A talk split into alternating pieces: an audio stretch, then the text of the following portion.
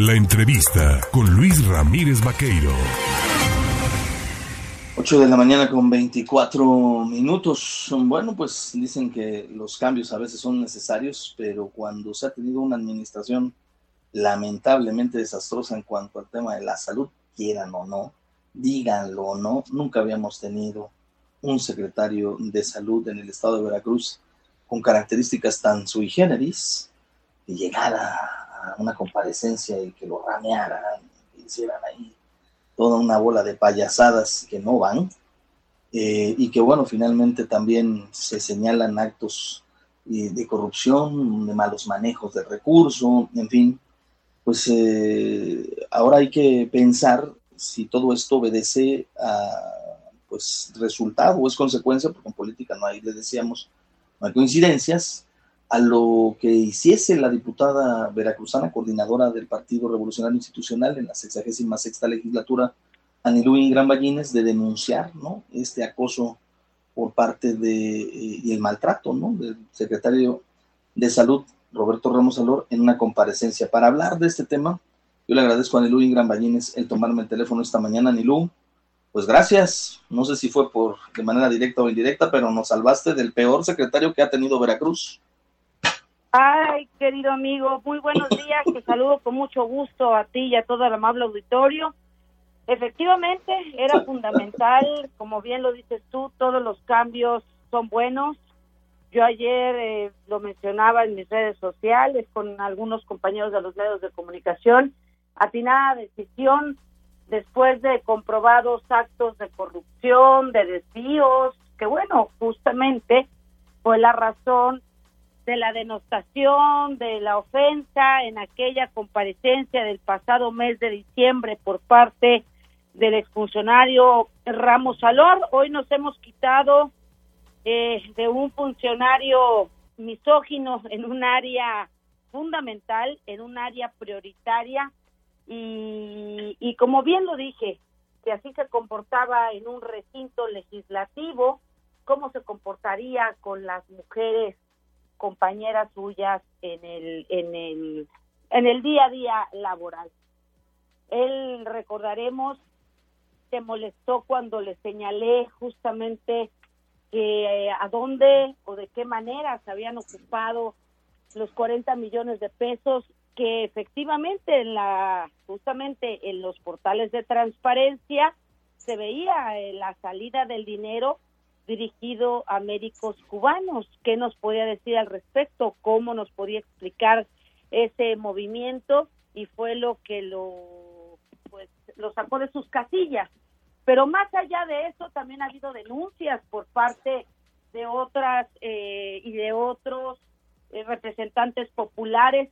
Pero yo creo que lo que más duele, lo que más lastima, estimado Luis, es la falta de servicios públicos, la falta de medicamentos para los niños con cáncer, eh, las condiciones de los centros de salud, de los hospitales, pero sumado a ello, la soberbia tan grande con la que se manejaba este sujeto. Es una atinada decisión por parte del Ejecutivo Estatal el hacer una, un movimiento necesario, un movimiento que habíamos exigido a gritos a petición incluso de la propia ciudadanía. Y ahora, bueno, estaremos muy vigilantes y su servidora como secretaria de la Comisión de Salud del ingreso hoy de un encargado de despacho. Yo espero que pronto tengamos alguien eh, al frente de esta institución con las cartas credenciales suficientes, con el compromiso social suficiente y sobre todo con la sensibilidad y, y, la importancia que merece manejar la salud de más de 8 millones de veracruzanos. Fíjate, eh, Anilu, que esto que dices es muy cierto. Ojalá pronto tengamos a alguien, porque si lo señalado por el periodista Iván Calderón en redes sociales con respecto al nombramiento del doctor Gerardo Díaz Morales como responsable de la cartera de salud es real, este señor cuenta solo con título de médico general, no tiene práctica clínica y no tiene conocimiento de administración de los servicios de salud. Entonces aquí me pregunto, ¿salimos de Guatemala para entrar a Guatepeor? vaya, este axioma del pensamiento en el gobierno de la 4T de veras nos tiene en una grave crisis institucional. Fíjate que ayer justamente yo escuchaba y leía a algunos compañeros, incluso al reconocido periodista que tú bien mencionas, al estimado Iván Calderón. Mira, yo quisiera, eh, digo, sí, eh, esas cartas credenciales, de cierta manera, eh, pues nos quedan mucho que pensar. Sin embargo, yo quisiera ser sumamente respetuosa, yo quisiera ser eh, sumamente responsable y darle el beneficio de la duda, ¿no? Al encargado de despacho, esperando que pronto tengamos a una veracruzano veracruzano con las cartas credenciales suficientes para manejar una, un enorme reto, una enorme necesidad, pero un derecho fundamental que establece la Constitución como es la salud de los veracruzanos. sí es prioritario, Anilú, sí es prioritario que tú como miembro de esta Comisión de Salud en el Congreso, pues se le mande a llamar al, al responsable, al encargado o al nuevo titular para que den cuenta puntual de lo que se está haciendo ahí, ¿no?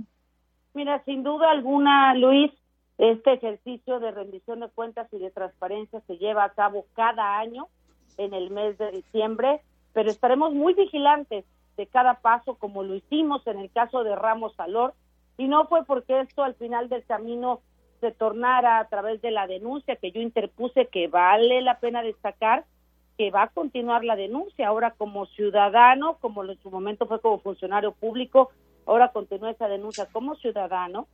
Pero así como estuvimos vigilantes, así como estuvimos haciendo la parte que nos corresponde como legisladores, así estaremos también en el caso del nuevo encargado, del titular, y lo que queremos, por supuesto, es que tengamos medicina, que tengamos centros de salud, que tengamos hospitales, que tengamos eh, empatía también con las circunstancias que viven muchos ciudadanos más allá que su derecho, como lo establece la Constitución, pero sobre todo resultados. Veracruz lo necesita, Veracruz lo exige y en la parte humildemente que me toca yo estaré sumamente vigilante. Y así como yo he declarado cosas que pueden no gustarle al gobierno, pero que es la realidad que sucede en Veracruz, también he dicho cuando las cosas se hacen bien, porque es parte de ser objetivos y es parte también del trabajo legislativo que nosotros tenemos que dirigir.